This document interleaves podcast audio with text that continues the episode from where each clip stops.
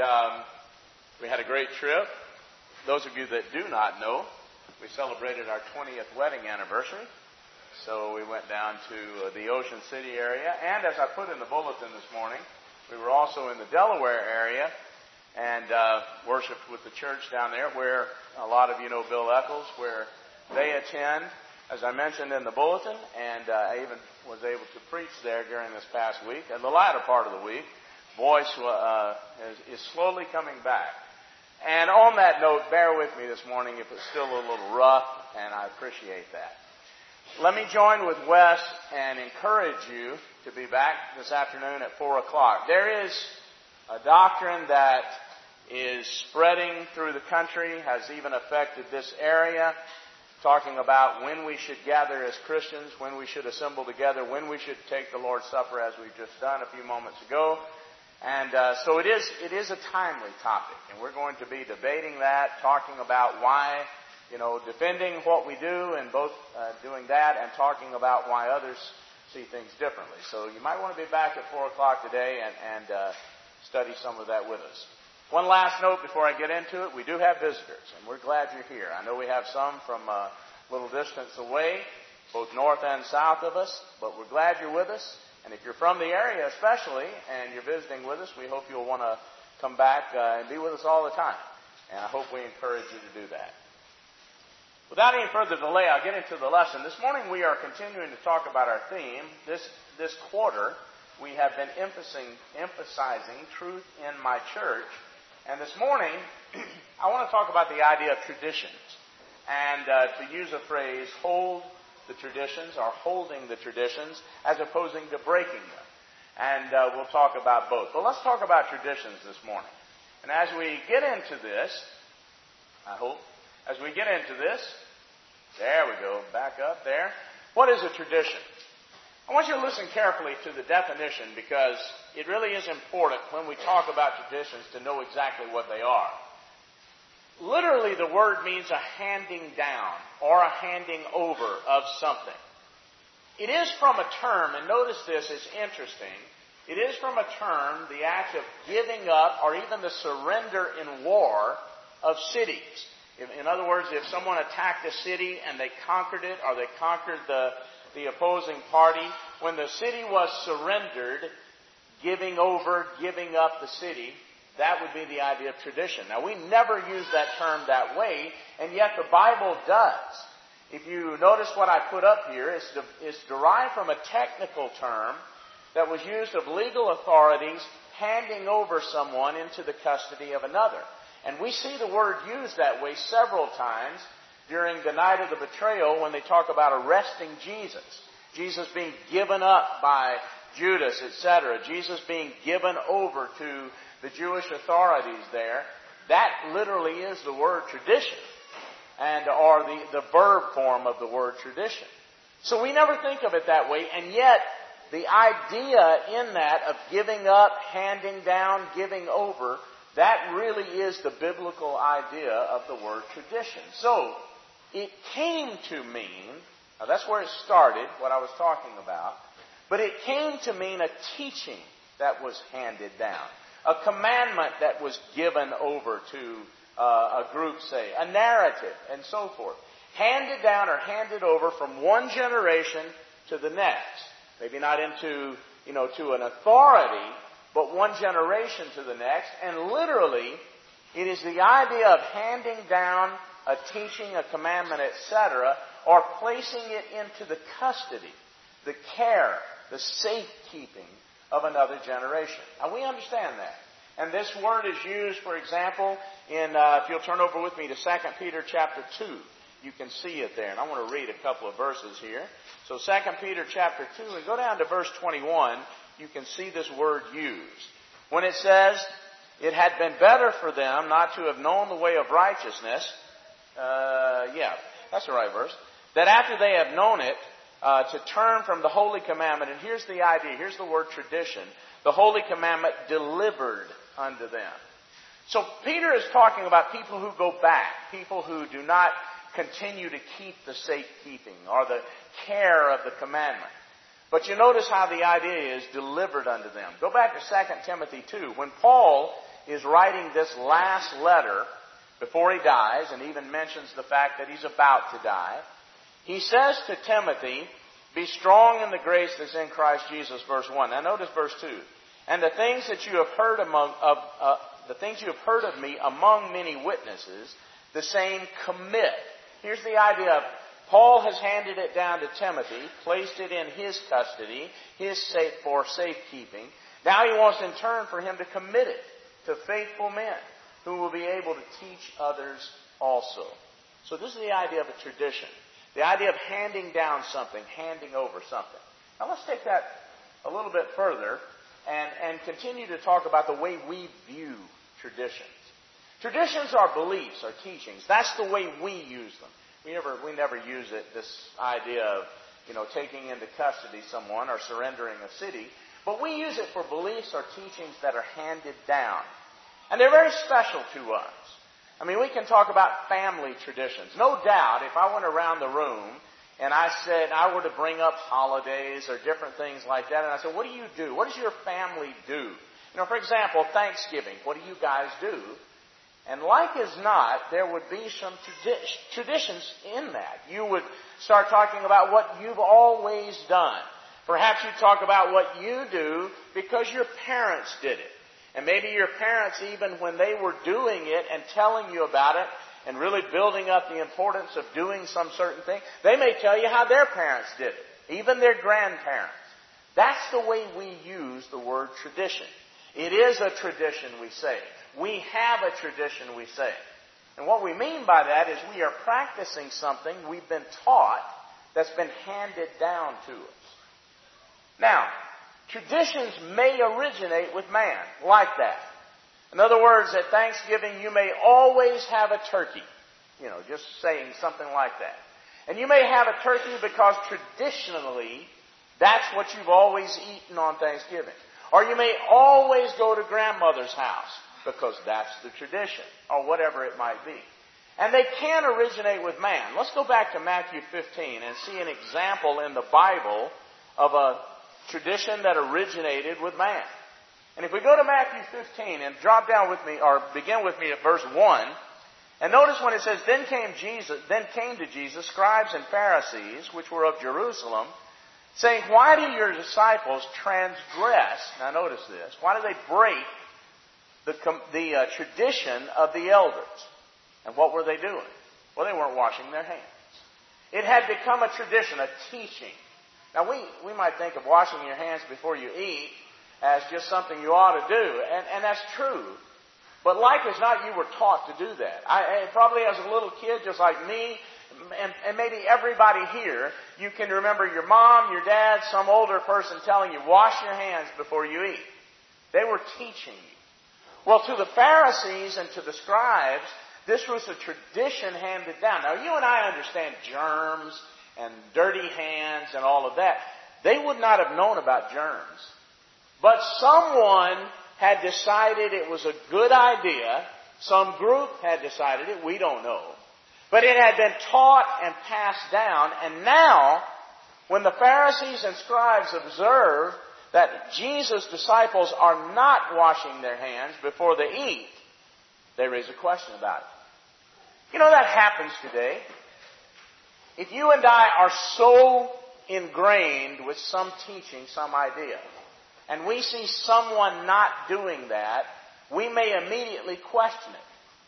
For example, when I first became a Christian, I've told you many times, I didn't know much. And I had not been a Christian not even a year. And I moved to Florida. I wanted to go to a Bible school down there. Long story short, I went out and began to worship at another congregation besides the home congregation where I had been. And the first thing that happened was the order, and what I mean by order is so many songs, then do the Lord's Supper, then do the giving, and all of that kind of thing. We did it a certain way at Danville Road in Decatur. But you see, I was a new member of the church. And I'd never really been anywhere else. And I never really thought about, I think I'd been to one other congregation, and they happened to do it the same way we did it at Danville Road. But when I got to Florida, they did it totally different. The Lord's Supper instead of the beginning was at the end, that kind of thing. And immediately a flag went up in my head and said, wait a minute, this isn't right. This is not how you're supposed to do it. And I questioned it. What about doing it that way? And so someone studied the Bible with me and showed me that there is no order as long as you do the things. Doing it is what's important, but the order of when we do it and how exactly we do it in that sense of what time of this service and all of that, that's just something that originates with us. We make a decision. But you see, man can origin, man can have an idea that he thinks is good and begin to pass that down, and it may get to the point like it did with these scribes and Pharisees that not following that tradition in the mind of the people becomes breaking a commandment. Now let's read it here. How come your disciples don't wash their hands? He answered verse 3 and he said unto them, Why do you transgress the commandment of God by your tradition? So Jesus said, let's just cut to the chase here and let's ask the question where the commandment or the teaching or the tradition originates. You're talking about something that originated with man. I want to talk about something that originates with God. Well, I got a missing uh, little R there, but I want to talk about something that originates with God. Let me try that again. No, it's not going to do it. All right. So a tradition can originate with man. Paul will make reference to this in Colossians 2. The traditions of men. But a tradition may originate with God. Notice what Jesus was saying here. Why do you transgress the commandment of God by your tradition? Honor father and mother. He that curses father and mother, let him die the death. You say, and we're going to talk about this idea of what they were doing. But notice traditions can originate with God. Turn over with me to 2 Thessalonians chapter 2. Now let's read what he said, what Paul says here. Now notice how Paul is differentiating something that originates with God and the need to hold that tradition. Let's read this. Start in verse 13. We are bound to give thanks always to God for you, brethren, beloved of the Lord, because God has from the beginning chosen you to salvation through sanctification of the Spirit, notice, and belief of the truth. You and I become Christians. We remain Christians. We are saved because we believe the truth. Verse 14, whereunto he, God, called you by our gospel to the obtaining of the glory of our Lord Jesus Christ. Now Paul is making it clear here. You believe the truth. You obeyed the gospel.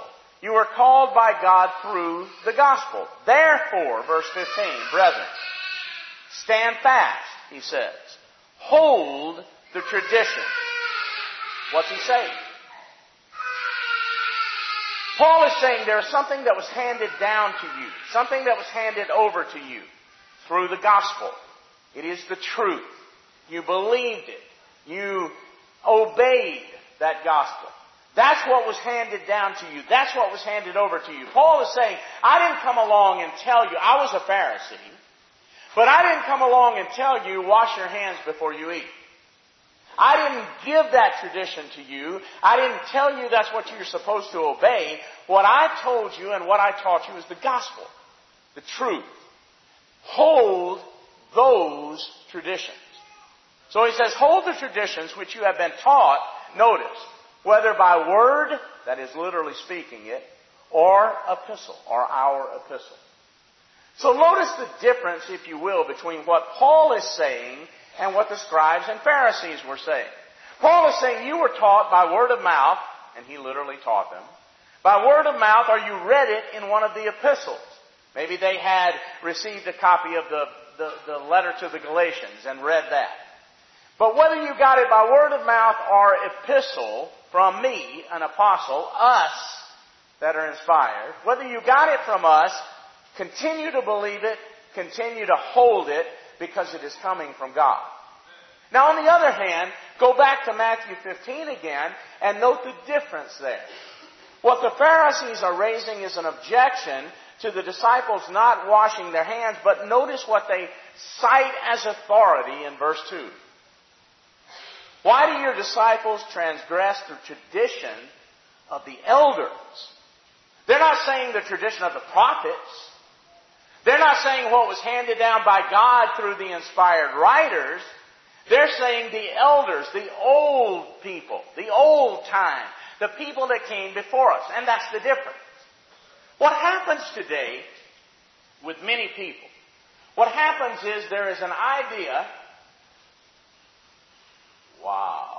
Okay. So what I need to do, Edward, close this thing out and come back into it? Because it is, uh, it is not giving it to me. Just close the whole thing. You want to do it for me? I'll talk, you do it for me. All right. Try to do it for me anyway. All right. So, okay. Is it on there? No, no, no. Yeah, that's it. Okay. I'm telling you, you got the magic touch, man. All right. That was beautiful. All right, so let's try this. A tradition may be a good idea in and of itself. I think all of us here would agree washing your hands is a good idea, wouldn't we? A good idea in and of itself. Somebody said a long time before the time of Christ, it's a good idea to wash your hands. It is a good idea. But then someone said, you must wash your hands. Oh, that's different.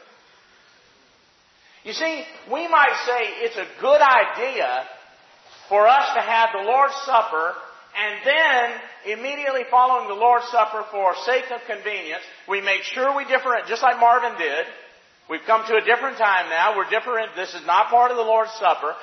But for convenience sake, the guys are already up here. Let's go up, go ahead and take the collection. Where we were in Delaware, they did the Lord's Supper near the beginning of the service, and then at the end of the service, the guys came back up and they did the collection. Some churches do it that way. It's a good idea. Maybe we say this is a good idea. Maybe they say this, that's a good idea. But it's different from saying we have to do it this way. We must do it this way. Like I was saying down at Antioch Church of Christ in Thonotosassa, Florida. Wait a minute. Something's wrong here. You guys are not doing the Lord's Supper at the same time in the service that we did it back in Decatur, Alabama. You see, it's something that's handed down. It may be a good, it may even be the best way of doing things. For example, you won't read about these plates and these cup holders and these little cups in the Bible. You just read unleavened bread, fruit of the vine, and that's what you need to be taking. Somewhere a long time ago, somebody came up with this convenient way of doing it, and that's how we do it basically in America. Now I've been out of the country, and I've been to a very poor church where they had a regular plate and they had a few odds and end cups. Nothing wrong with it. But this is a convenient, it is a good way to do it, it's a convenient way to do it, and so pretty much, at least in this country, everybody does it this way. Nothing wrong with it, unless we get to the point where we look up here and all of a sudden one day we see a, one plate that we took from home with some bread in it, unleavened bread, and three or four cups full of grape juice, and we say, whoa, wait a minute! We don't have those little cups. You see, a tradition is a good idea. It's handed down. People follow that tradition. The problem is when you start teaching for commandments the doctrines of men. Now let's go back to Matthew 15 and notice something that was happening with them. They were all fired up about washing their hands. Same way people get all fired up about all kinds of things. They were holding on to that. Your disciples aren't washing their hands. And that's wrong. But then, Jesus said, no, what's wrong is when you start following a tradition that violates the commandment of God. That's when it's wrong. And so what was happening, he says, you know, you've got a commandment, honor your father and mother. You've got a commandment that says, he that curses father or mother, let him die the death. But you say, Whosoever shall say to father or mother, It is a gift by whatsoever thou mightest be glorified by me. And honor not father or mother. Now we might look at that and say, man, what is he talking about? That you may, you've made the commandment of God of none effect by your tradition. What he was talking about was this. Eh, back up, back up. What he was talking about was this. They knew they had to support their mom and dad when they got old. And you know, you need to take care of your father and mother. You need to requite your parents, 1 Timothy 5. You need to do for them as they did for you. You know, that kind of thing. But what they were doing is they were saying, you know, I've got this money or I've got this property, I've got these goods, and I know I need to take care of mom and dad, but I really don't want to get rid of this, you know, whatever prize bull that I've got or a piece of property I've got. I really don't want to lose that. So even though mom and dad needs it, I'm going to protect myself. And what I'm going to do is I'm going to take this prize bull down and I'm going to designate it Corban. Mark 7 will tell you that. I'm going to designate it Corban. It is a gift. And when I designate it as a gift, then I don't have to get rid of the prize bull because now it's dedicated to the temple, you see. Now it's dedicated to God. I don't have to sell the bull or get rid of the bull. And even though mom and dad aren't being supported, well, too bad, because God comes first. And they felt good about that. And Jesus said, what you're doing is you've created a tradition of designating something as Corban so you can get out of doing what God tells you to do. That's exactly what they were doing. Washing your hands may be a good idea, but God never commanded it. So even though it's a good idea, if you don't want to do it, don't do it. But on the other hand, on the other hand, God said take care of mom and dad. And if you don't take care of mom and dad and you think you can protect yourself by some high and holy, it is a gift, you violated the commandment of God. And that's what he was saying. So traditions some traditions are harmless. You know, the cups and the plate. It doesn't change any commandment of God. Some traditions are, and they may even be productive. I think it's a pretty productive way of doing what God has commanded us to do. But some had the effect of causing the Lord's word to be disobeyed. And we can see that in Mark 7 and that whole Corban business. But you know, you can see the same kind of thing in other situations. Just like the Jews will do. Where people see family traditions, you see, or even religious traditions that are obeyed versus obeying God. For example, when a person emphasizes family, you know, you know family's important. No question about it. But when a person sees a family tradition as opposed to what God has commanded and chooses family. A holiday might fall, for example, on a Sunday. Or there may be some event, some scheduled thing that God is commanding us to do, and it might interfere with something the family does. Like, it can be anything. It can be some family get together. Or it can even be some religious tradition. When I first became a Christian, when I learned the truth, I mean, you know, baptism and the Lord's Supper and all of it, I figured that my family just had never seen that. And somehow, you know, I had missed it, they had missed it. And my idea was, you know, now that I know this, and, and I would learn, you know, different things as I studied the Bible, and my first inclination, this is why I became a preacher. My first inclination was run tell other people about it. And when I ran to the family and I began to talk about it, I began to get things like, well, that's not how my father did it. And I said, but yeah, but God says do this. Well, that's not how we've always done it. That's not how our family does. We are not Church of Christ. We are whatever we are. That's not what my father said. That's not what my daddy did. That's not what my mother taught me. That's not what they handed down to me to do. But it wasn't only that. Sometimes holidays did fall on a Sunday. Well, Sunday, you know, I mean, I'm sorry we have this family thing that's been planned for Sunday, but God says assemble with the saints and take the Lord's Supper and worship God. And they would say, yeah, but it's family. And I would say, yeah, but it's God. But you see how that happens. It's our family, it's a tradition, we always do this. Yeah, but God said. So the question about a tradition, what is a tradition? It's anything that's handed down. But that's not the question. The question is, where did it originate? Who first handed it down? Was it my great, great, great, great, great grandfather? Or was it God? That's the question. Everybody's entitled to their opinion. But never to hold that as a doctrine. You know, we as a church might have an opinion, and I, am sure we do. I mean, we do things a certain way here, don't we? You know, for example, the Lord's Supper up here. It's our opinion this is a good way to do things, but never to get to the point where we would start dictating to other people this is how you have to do it, how you must do it. It's the commandment to do it. That's equally true of the individual. It's equally true of the church. Many people are too quick to start espousing tradition for authority. But let's talk about authority. We have to be wary of anything that starts with phrases like we've always or I've always. The question is, is that what God wants? Let me just run through a few of these quickly and see if any of this sounds familiar. When someone says, that's the way my father did it. That's the way my mother does it. That's the way my family does it. Anytime we start, there ought to be a little bell that goes off in your head. and says, okay, that's how we do that. But does it have to be done that way? Okay? So we might start a phrase with, that's what my friends and I, that's how we roll, man. You know? That's how we roll. We, as a little group of friends, we do things a certain way. That's exactly what we do. But is that what God said to do? We might start a phrase with, that's what, and we might talk about some ethnic group. Our social group. You know, I love it down south when people start saying, that's what white people do. You know? That's what black people do. Okay?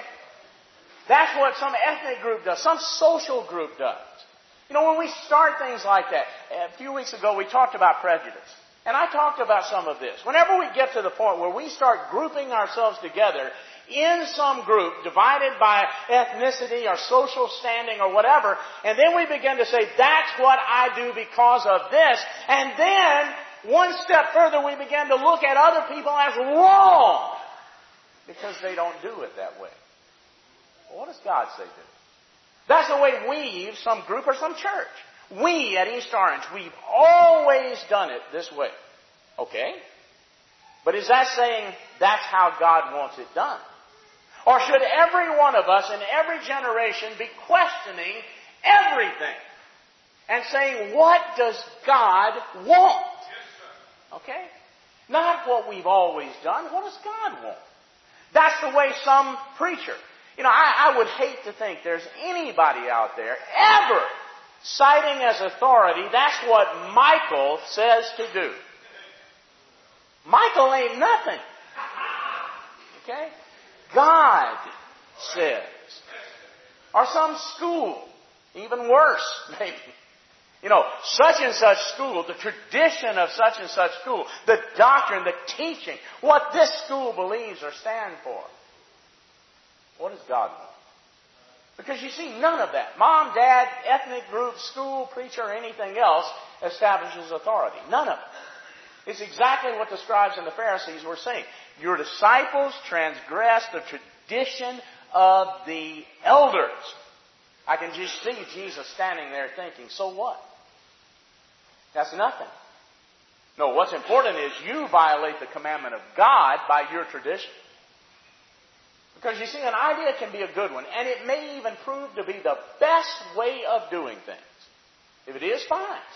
But it's not binding unless it's commanded by God in His Word. Our traditions do not come from a man or a college or a board or even a church. They come from Jesus. Let me run through one final thing, and I'm going to talk about this and be mentioning this over the next couple of weeks. What makes a tradition? Something handed down. What makes that a commandment to be obeyed is where it originates. And that means, did it come from man? Did it come from God? How did we get what we have in here. I want you to turn to John 16 for a moment, and I want you to listen to what Jesus said. This is on the night before the crucifixion, the night of the betrayal, and Jesus talks about how you and I are going to get the commandments of God that we have in the Bible. This is exactly what Jesus said. It starts with God the Father. When you read John 16, go down with me to about verse 12, and let me read these verses, and then I'll cite them. I have yet, or still, many things to say to you, but you cannot bear them now. Howbeit, when He, that is the Spirit of truth, talking about the Holy Spirit, is come, He, the Holy Spirit, will guide you into all truth. But notice, He won't speak of Himself or from Himself, but He'll speak whatsoever He hears. That's what He will speak. And He'll show you things to come. He, verse 14, the Holy Spirit will glorify me, Jesus says. For he, shall, he, the Holy Spirit, will receive from me of mine, and he shall show it to you, the apostles he was speaking to. But notice verse 15. All things that the Father has are mine. Remember when Jesus would say after the resurrection, all authority has been given to me? It's given by the Father. And the Father is the only one accepted. 1 Corinthians 15. The Father is not subject to Jesus because the Father gave the authority to Jesus. Notice this in verse 15. All things that the Father has are mine. And that, therefore, I said, He, the Holy Spirit, will take from me and show it to you, the apostles. So how do we get what we have? Well, it starts with the Father. All things the Father has are mine. And the Father gives it to Jesus. John 16, He will take of what is mine, Jesus says. Mine. He will glorify me, and He'll declare it. And Jesus gives it to the Holy Spirit. John 16, verse 12. I have many things to say to you, but you cannot bear it. So He, the Holy Spirit, will get it from me and give it to you. Now the Holy Spirit will give it to the apostles. He will guide you into all truth. He will show you things to come. Back in chapter 14 and verse 26, He'll bring all things to your remembrance. So the Holy Spirit will give it to you, the apostles. And the apostles, just like Paul was talking about in 2 Thessalonians 2, will give it to us, the people. Hold the traditions you were taught, whether by word or our epistle. And in fact, Paul would go on to say, and you take it and give it to other people. 2 Timothy 2, the same commit to faithful men. In Ephesians 3 and verses 3 and 4, whereby when you read, meaning this, when you read, you may understand my knowledge, Paul says. What I got from the Holy Spirit, who got it from Jesus, who got it from the Father committed to faithful men who will be able to teach others also. And that's what's been happening. All the way down through the centuries to us. We get it from God by tradition. What's handed down, what's handed over by the apostles. And so we see in Matthew 18 and verses 18 through 20, we can see exactly what Jesus is saying there. All authority has been given unto me in heaven and earth, given to me. Go ye therefore, on that basis, by that. And make disciples of all nations, baptizing them in the name of the Father and of the Son and of the Holy Spirit. Then he goes on to say, teaching them, those disciples, to observe all things that I, Jesus, have commanded you. I have many things to say to you. I'll give it to the Holy Spirit. He'll guide you into all truth. Teaching them Commit it to them. Hand it down to them. And tell them to teach other people. So 1 Corinthians chapter 11 and verse 23. So often we read that passage. So often we hear it. In fact, I don't think I'll, I'll live another day in my life I, without reading 1 Corinthians 11, 23 and 24 and see Bill Blake up here quoting that. But Paul said, I received it of Jesus and I delivered it to you. That's exactly what this is showing. I got it from Jesus and I gave it to you. I got it from Jesus when the Holy Spirit guided me into this truth and I gave it to you, I taught it to you. That's the tradition that's been handed down. That's the tradition that we obey.